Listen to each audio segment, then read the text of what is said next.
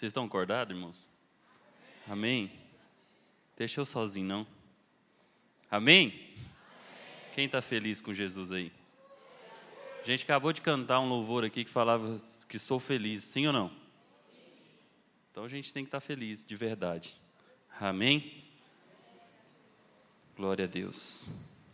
Queridos, nessa manhã nós teremos agora a oportunidade de meditar na palavra de Deus. E eu quero pedir a você que, que venha prestar atenção naquilo que o Senhor tem para falar comigo e com você nessa manhã. Amém?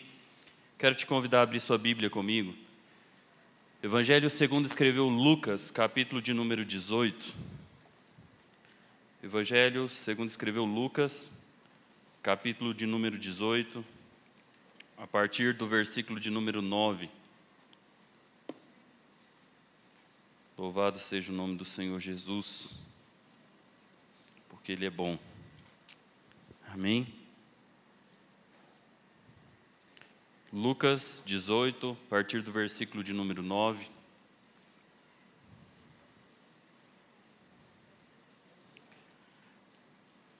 Quantos encontraram, digam amém. Quem não encontrou, diga: espere por mim. Vou esperar. Amém.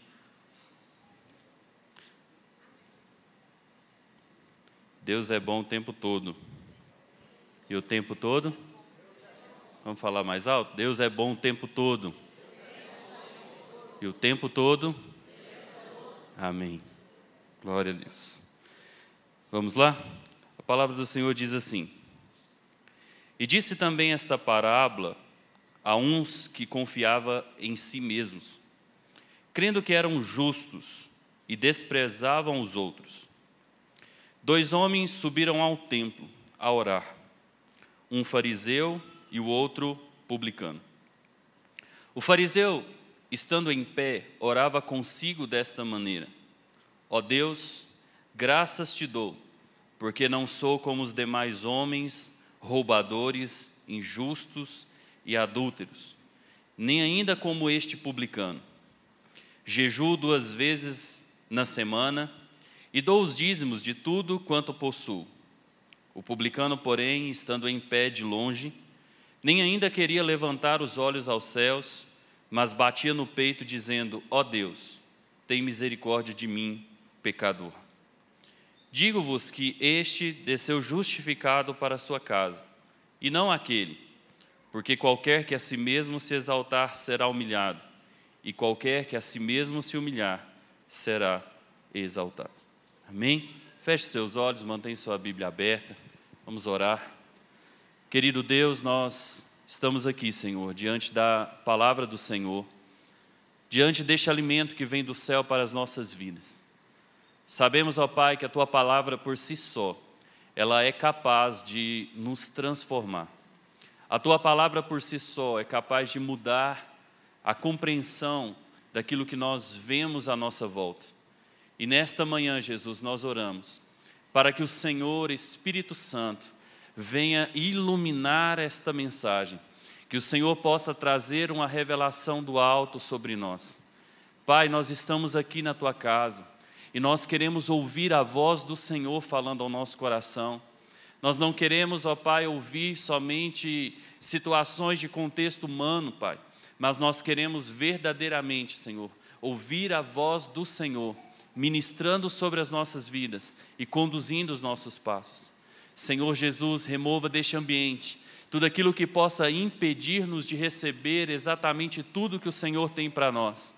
Pai, usa o pregador desta manhã para que a mensagem, ó Deus, da palavra venha, Senhor, sem nenhum tipo de interferência humana, mas conduzida pelo Teu Espírito Santo. Tenha liberdade, Senhor, para falar conosco pois a nossa vida é tua, Deus. Nós te louvamos e te bendizemos, pois o Senhor é bom. Amém. Aleluia. Amados, este texto fala sobre dois grupos de pessoas que existem no nosso meio. Eu fico maravilhado da maneira como Deus usava, né, Lucas, o evangelista, para trazer a realidade de quem eu e você precisamos ser diante de Deus. Lucas ele trazia de forma muito clara, muito objetiva acerca do evangelho. Todos nós conhecemos o conceito de evangelho, sim ou não? O que é o evangelho? O evangelho é a boa notícia. O evangelho é a boa nova que vem para aqueles que estão vivendo num mundo cada vez mais conturbado. Então, se você está aqui nessa manhã, se alegre, porque nós estamos diante da boa notícia do Senhor. Eu não sei como é que foi a sua semana, não sei como você passou a sua última semana. Quem sabe você teve péssimas notícias durante essa semana. Mas eu quero te dizer, Jesus está aqui e ele é a boa notícia para mim e para você. Então, amados, o evangelista quando escreve o seu evangelho e particularmente esse capítulo de número 18, eu até te encorajo a ler ele completamente. E se eu pudesse intitular esse capítulo, eu colocaria como o capítulo da misericórdia. O capítulo onde Lucas vai falar de maneira muito objetiva acerca do que é a misericórdia de Deus e como a misericórdia de Deus alcança as nossas vidas. Porque o capítulo inicia falando sobre um juiz iníquo que vai julgar a causa de uma viúva. A Bíblia diz que essa viúva, ela vinha diante desse juiz para que ele julgasse a causa dela continuamente. E de tanto ser importunado, esse juiz então resolve julgar a causa desta mulher. E o próprio Jesus vai dizer que ele resolveu julgar a causa dessa mulher porque ele não aguentava a importunação. E o Senhor vai fazer uma pergunta para mim e para você: se um juiz iníquo, e alguém iníquo é alguém que não teme a Deus e de maneira nenhuma compreende aquilo que é a direção de Deus para a vida das pessoas. Então era alguém completamente alheio à vontade do Senhor. Mas a Bíblia vai dizer que este homem resolve julgar aquela causa por conta dessa importunação. E Jesus vai dizer: se alguém iníquo resolve julgar uma causa, quanto mais eu julgarei a causa daqueles que me temem. Eu não sei qual a causa que você tem, querido. Eu só sei de uma coisa: o justo juiz julgará a sua causa. O Deus de misericórdia, aquele que vem de encontro à minha e à sua vida. E esta palavra misericórdia, eu poderia dizer aqui as várias definições e etimologia da palavra, mas a palavra misericórdia tem muito a ver com você se compadecer, com você se colocar, né, essa miséria, na miséria alheia.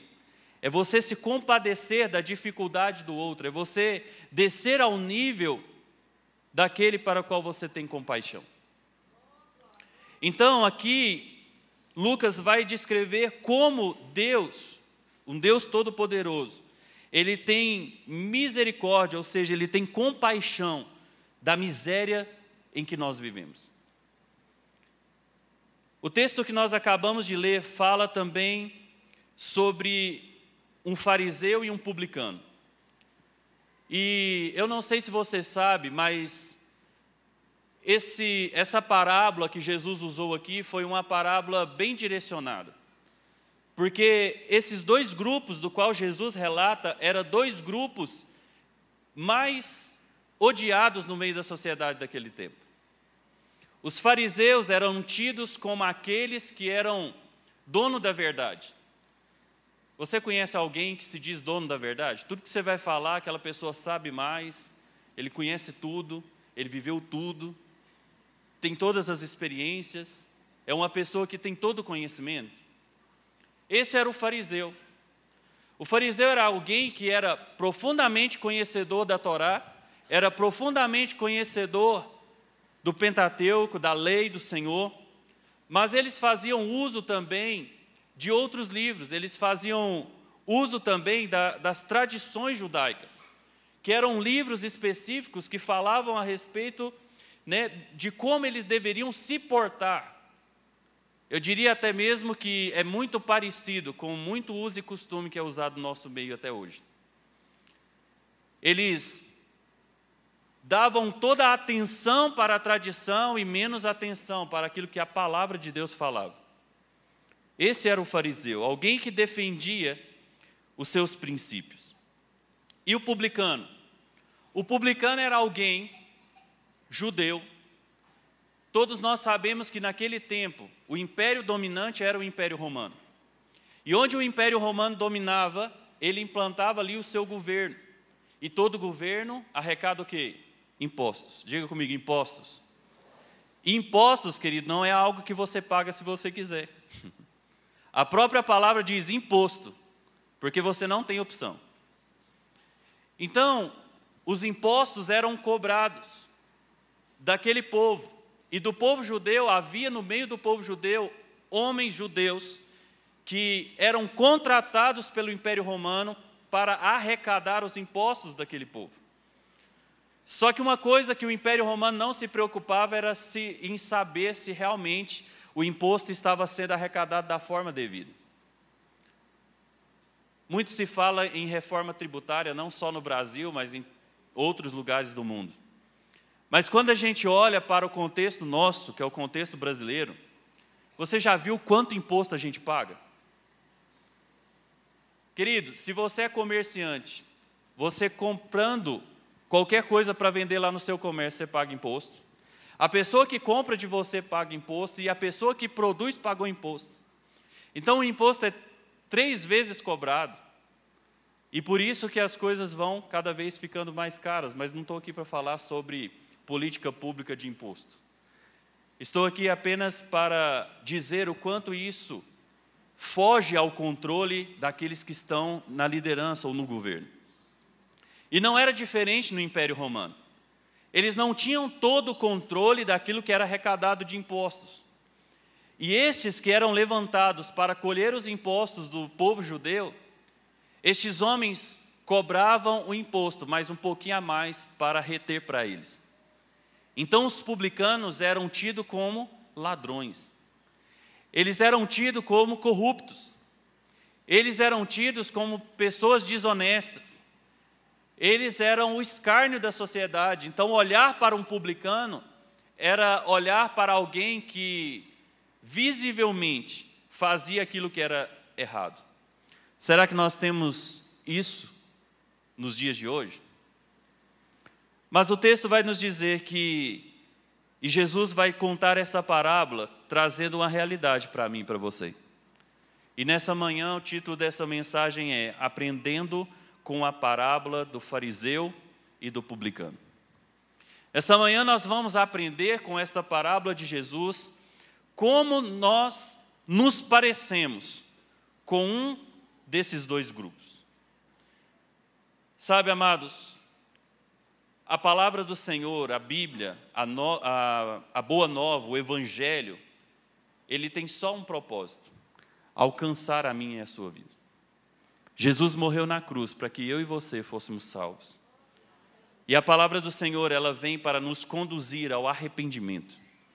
A palavra do Senhor, ela vem para nos conduzir à misericórdia de Deus. A como Deus tem misericórdia dessa humanidade caída, dessa humanidade pervertida, dessa humanidade completamente fora dos seus princípios. Mas eu quero te dizer algo que você precisa gravar nesta manhã.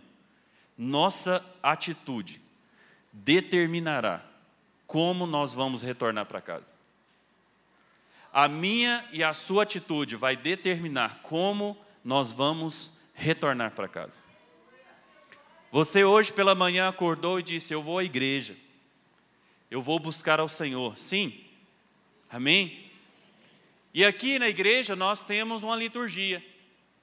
E o que é essa liturgia? Nada mais que uma organização do culto, onde nós temos um período onde nós adoramos ao Senhor, amém? Então nós não viemos aqui para fazer uma apresentação musical, nós viemos aqui para adorar aquele que é digno de toda honra, de toda glória e de todo louvor. Eu e você estamos aqui com o mesmo propósito, o mesmo objetivo: adorar ao único que merece toda honra, glória e louvor. Mas agora nós estamos em um momento de palavra, onde Deus fala, por meio da Sua palavra e usando os seus instrumentos. E se eu e você saímos da nossa casa para estar num lugar como esse, nós viemos também aqui, e aqui também há vários momentos onde a gente ora ao Senhor.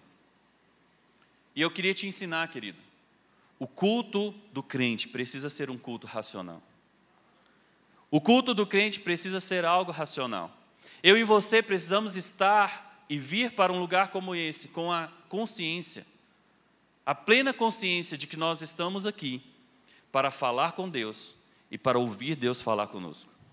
Nós servimos a um Deus que dialoga conosco. Nós servimos a um Deus que ainda fala hoje. Nós servimos um Deus que ainda opera milagres. Nós servimos a um Deus que ainda faz maravilhas. E infelizmente, queridos, nós às vezes estamos vivendo alheios a tudo isso. Preste atenção, nós precisamos compreender qual é o real motivo de estarmos aqui. A Bíblia vai nos dizer aqui neste texto que dois homens subiram ao templo a fim de orar. Eles foram para aquele lugar com um objetivo. Chegando lá, nós vamos ver duas realidades diferentes. E nós vamos aprender com essas realidades. O texto vai dizer que o fariseu, ele se coloca em pé. E eu quero que você compreenda por que, que Lucas deixou muito claro isso daqui. O fariseu estava de pé e orava consigo dessa maneira. Em outras versões vai dizer, e orava de si para si mesmo. Ou seja, ele estava falando com ele, ou pensando alto.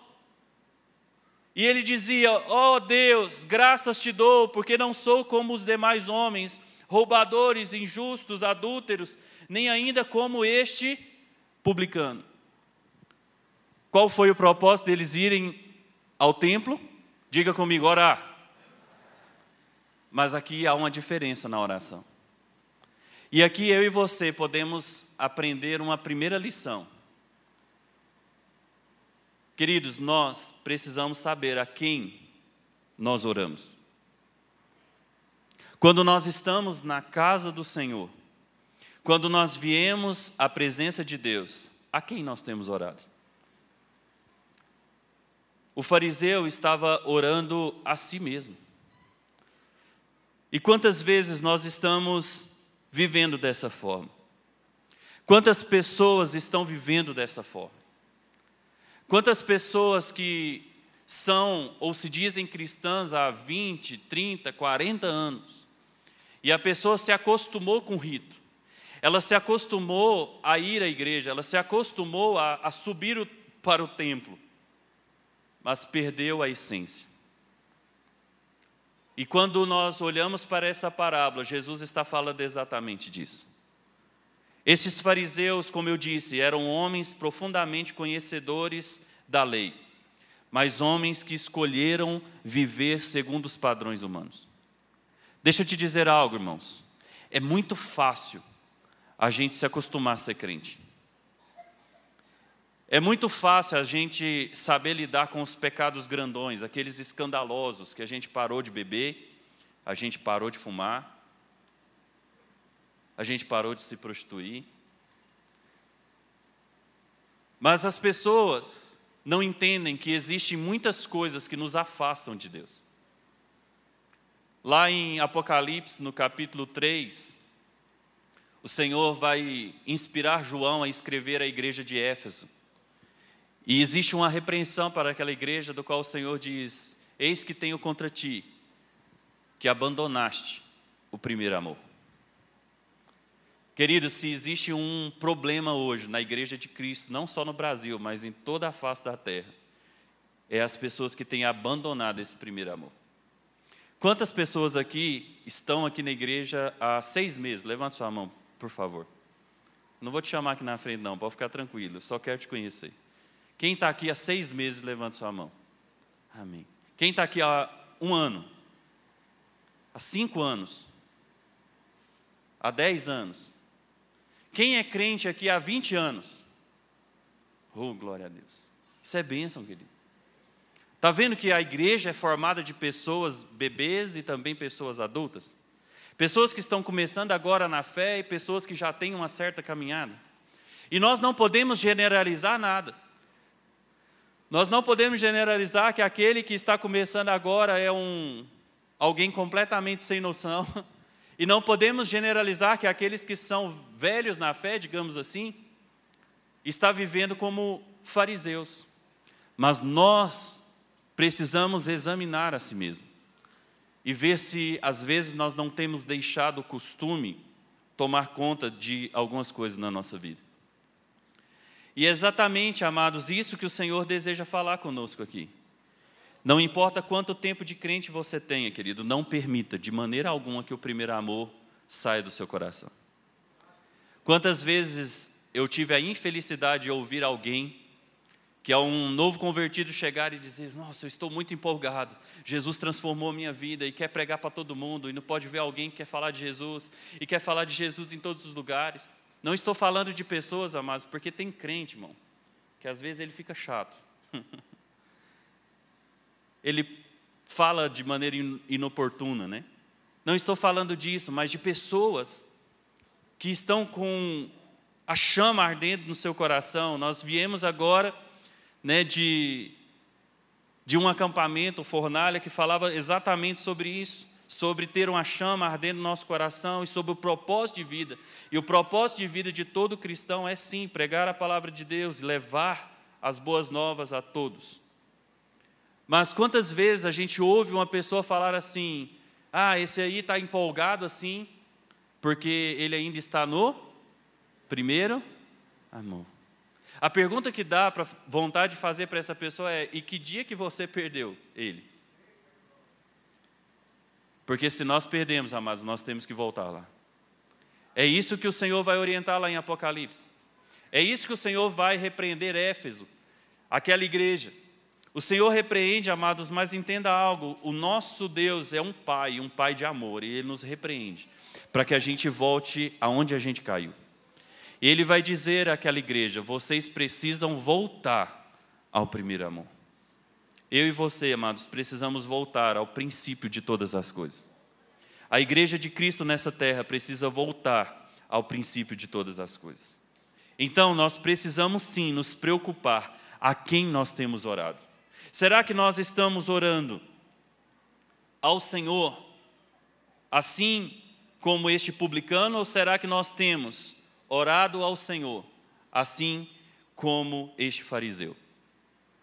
Este fariseu orava de si para si mesmo.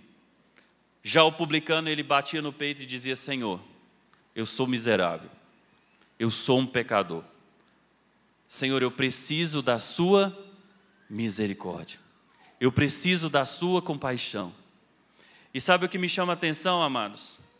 É que enquanto o fariseu se vangloriava daquilo que ele fazia. O texto vai dizer que ele falava: Senhor, ó Deus, graças te dou porque não sou como os demais homens, roubadores, injustos e adúlteros, nem ainda como esse publicano.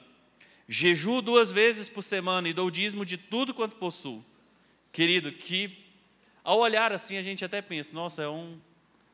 Esse cara está com a passagem carimbada para o céu. O que, que ele está fazendo ali ainda, né? A impressão que dá, amados, é que parece que Deus é que se sentiu honrado a estar perto de um homem desse. um homem tão santo. Mas o publicano, porém, estando em pé, de longe, nem ainda queria levantar os seus olhos aos céus, mas ele batia no peito, dizendo: Ó oh Deus, tem misericórdia de mim, porque sou pecador. Tenha compaixão de mim, porque eu sou miserável.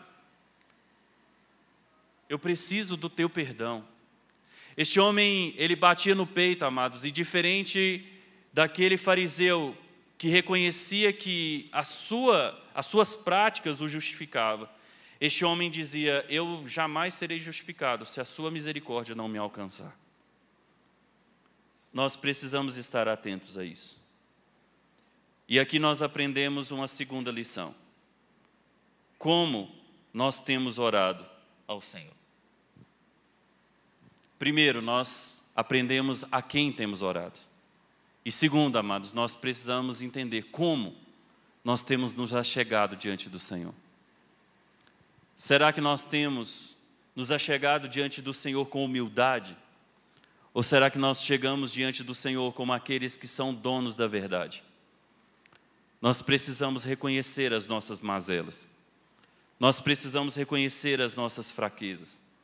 Nós precisamos reconhecer que somos pecadores e necessitamos da misericórdia e da graça do Senhor sobre nós. O texto continua dizendo: Digo-vos que este, este quem? O publicano, ele desceu justificado para a sua casa, e não aquele, ou seja, e não o fariseu, porque qualquer que a si mesmo se exalta será humilhado, e qualquer que a si mesmo se humilha será exaltado.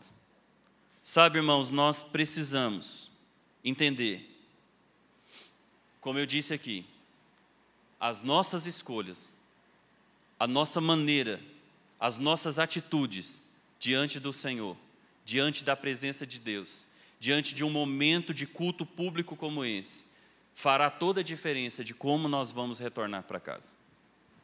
Não só hoje, mas todos os dias. Retornar para casa está aqui a representatividade de como eu e você somos lá fora. Porque ser crente aqui dentro da igreja é muito fácil. Agora, como nós temos vivido a palavra do Senhor lá fora? Como nós temos nos portado lá fora? E aqui nós aprendemos esta última lição, que precisamos, amados, voltar para os nossos lares, justificados pela graça e pela misericórdia do Senhor. Só que existe algo que eu aprendo aqui. Isso aqui não vem para justificar o meu e o seu pecado.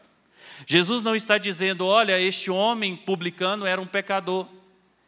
E eu fico imaginando alguém que vive de algo fácil. Quando a gente ouve falar de pessoas que vivem de algum recurso fácil, como pessoas que vivem, né, quem sabe aí do tráfico de drogas, pessoas que vivem recebendo propinas e, e recursos ilícitos, como é o caso desse publicano, eu fico imaginando o quanto era difícil este homem abandonar isso. Porque, querido, uma coisa é ele estava lá no culto. Imagina comigo, entra um pouco nessa história. Pensa você um publicano, alguém que recebia imposto, alguém que era um funcionário público que recebia propina, alguém que estava ali completamente corrompido, que no domingo estava na igreja mas na segunda-feira tinha que voltar para a coletoria. E quando ele chegava na coletoria na segunda-feira, ele precisava mostrar qual era a sua atitude. Quantas vezes este homem subiu à casa do Senhor pedindo perdão? Será que é fácil abandonar isso, irmãos?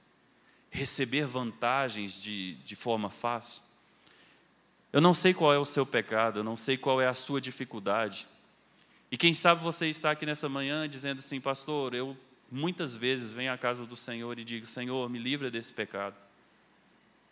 E às vezes, pastor, eu tenho dificuldade. Querido, continue vindo diante do Senhor, batendo no peito e dizendo: Senhor, eu sou um miserável. Eu preciso do teu perdão. Eu preciso da tua graça. Isso não vai te dar aval para você continuar pecando, não. Mas o Espírito Santo de Deus vai começar a trabalhar na tua vida e vai começar a te limpar de dentro para fora. E é só uma questão de tempo até que você faça aquilo que Mateus fez. A Bíblia diz que Jesus chegou para Levi, né, que é o evangelista Mateus, que estava onde? Numa coletoria. E quem era ele? Um publicano. E a Bíblia vai dizer que Jesus chega para ele e diz: segue-me. E ele, deixando tudo, o, o seguiu. Sabe, amados, eu não, não imagino Mateus recebendo esse chamado de Jesus somente uma vez, mas o dia que ele tomou a decisão, ele ficou justificado. E Jesus está aqui nessa manhã, querido. E esta é o momento, esta manhã é o momento onde o Senhor quer que eu e você tomemos uma decisão de estarmos alinhados com Ele, para que nós possamos voltar para os nossos lares, para que a gente possa voltar para, para o nosso trabalho, para que a gente possa voltar para a nossa faculdade, para que a gente possa voltar para a semana que vai se iniciar completamente justificado pelo poder, pela graça e pela misericórdia do Senhor. Somente Jesus é capaz de fazer isso, amados. Nada do que você faça possa, pode justificar os seus pecados. Este fariseu queria justificar, quem sabe, as suas falhas, dizendo: Não, eu sou santo, eu sou alguém que vem na igreja, eu sou alguém que ora, eu sou alguém que dou o dízimo. Mas era alguém que julgava o próximo, era alguém que olhava para o próximo com desdém, era alguém que se achava como uma pessoa que não precisava de justificativa. Eu ainda comentava com a missionária Neide ali, né? Querido, se eu estou aqui é pela misericórdia e graça do Senhor. Amém? Não imagine você que é fácil estar aqui para pregar a palavra de Deus, que não é. E aí eu cheguei ali e a gente estava comentando, né? E aí, pastor, você está tremendo? Aí eu falei assim, só um pouquinho, deixa eu te mostrar aqui. Eu estava quase igual aquela figurinha, quem já viu aquela figurinha do rapaz bebendo na água assim, ó? Vocês lembrou, né? E aí a gente comentava. Ela falando, pastor, uma vez eu ouvi de alguém dizer que o dia que a gente subir no púlpito e não estiver tremendo assim, tem alguma coisa errada. É momento de descer. E assim é na vida cristã. Se em algum momento, querido, você está caminhando, seguindo a sua vida, sem temor de Deus, tem alguma coisa errada. Nós precisamos sempre voltar ao centro da vontade de Deus. Nós precisamos sempre entender que aquilo que Deus tem para nós é o melhor para a nossa vida. E que nós possamos compreender isso. Que assim como essa parábola aqui vem para nos ensinar, amados, que nós não fomos chamados para estar, como o próprio texto aqui diz, confiando em nós mesmos. Hoje, não estou aqui para pregar contra ferramentas né, que têm sido usadas aí para algumas atividades, mas eu tenho muita dificuldade com a turma do coach. Por quê, queridos? Porque se prega muito que você é autossuficiente. Mas a Bíblia diz completamente ao contrário. Nós somos miseráveis e precisamos da graça do Senhor. Então, entre conhecimentos humanos e a palavra de Deus, eu fico a palavra de Deus. Amém? Se coloque de pé. Quero orar com você. Saia daqui nessa manhã com esse pensamento no seu coração. Não sei como você chegou aqui, mas se há algo ainda em você que precisa ser mudado, coloque diante do Pai nesta hora. Jesus está aqui, querido, e Ele tem compaixão e misericórdia da minha e da sua vida. E Ele está aqui para transformar o meu e o seu ser. Para que a gente volte para casa, para que a gente volte para a nossa próxima semana, com toda a convicção de que o Senhor veio para justificar a minha e a sua vida. Ele não veio para concordar com o nosso pecado, mas para nos levar ao arrependimento. Amém? Feche seus olhos. Vamos falar com Deus. Querido Pai, nós te agradecemos, Senhor. Te agradecemos, ó Deus, porque a Sua misericórdia alcança os nossos corações. Te agradecemos, Pai, por termos a oportunidade de aprender, por meio das Escrituras, Pai, que nós precisamos continuamente manter a chama do primeiro amor em nossos corações Jamais perder o entendimento, Pai, de que nós somos completamente dependentes de Ti. Espírito Santo de Deus, venha limpando o nosso interior. Espírito Santo de Deus, Espírito Santo da verdade, vem, Senhor, manifestando a tua graça e o teu amor.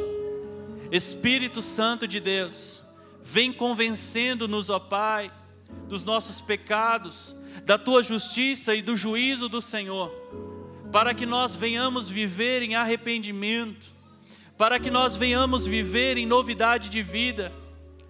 Senhor Espírito Santo de Deus, move, Pai, sobre cada coração aqui nesta manhã, que nós possamos, Pai, durante esta próxima semana, voltar para as nossas casas, voltar para as nossas atividades, voltar para as nossas famílias, completamente justificados pela graça e pela misericórdia do Senhor. Eu quero que a igreja permaneça com seus olhos fechados neste momento com